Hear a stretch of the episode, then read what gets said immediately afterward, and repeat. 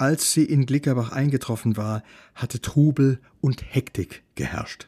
Im Garten waren Stehtische aufgereiht, eine Bühne aufgebaut. Das gibt eine Party, Frau Doktor, und was für eine, hatte ihr Marion Helche voller Begeisterung im Vorbeirennen mitgeteilt. Sie könne ganz später vorbeigucken. Warum eigentlich nicht? Vielleicht sollte sie sich zur Feier des Tages ein Getränk gönnen, um den Urlaub einzuläuten. Inga Mertens schnappte sich also ihre Jacke und machte sich auf den Weg zur Party viele Frauen ihres Alters, nicht alle willens, dazu zu stehen. Sie schmunzelte und hielt auf der zweiten Stufe am Haus inne. Den Typen, der da gerade auf der Bühne schwadronierte, den kannte sie. Es war dieser selbsternannte Gigolo-Verticker. Und jetzt seid ihr bereit? Unser Schief, wer dem, dass ihr alto seid, soll er mal rufkommen? Der Sickel. Ich hab gesagt, soll er mal rufkommen auf die Bienen? Ja, ja. Die Reaktion war freundlich, aber eher unausgegoren. Viele schenkten Kornfeld gar keine Aufmerksamkeit, konnten mit dem Begriff Schief ohnehin nichts anfangen. Doch als der Name der Hauptperson genannt wurde, dann tät ich mal sagen, Günder, komm ruf, du Sickel regte sich Applaus, nicht zuletzt angefacht durch eine begeistert johlende Marion Helche. Kommissar Günther spürte, wie er Richtung Bühne geschoben wurde. Widerstand zwecklos. Seine Gefühle waren zwiespältig. Schon schä, irgendwie, bissel, schon dappig, voll. Sieh an, dachte Inga Mertens.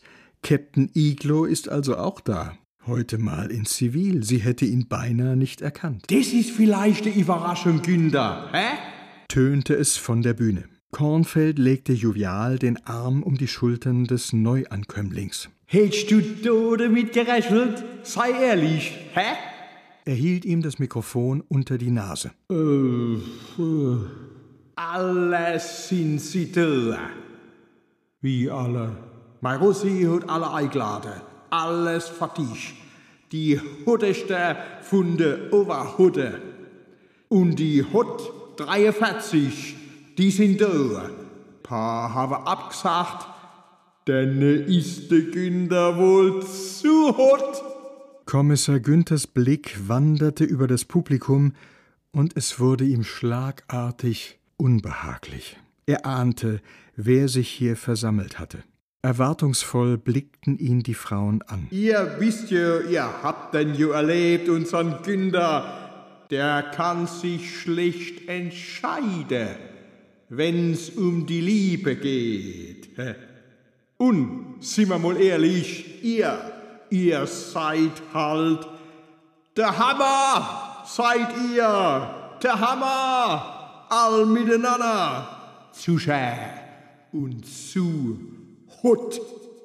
Das dabei machen wir das allerste. Wenn der Günther sich nicht entscheiden kann, dann entscheide halt die Frauen, wie immer, wie überall.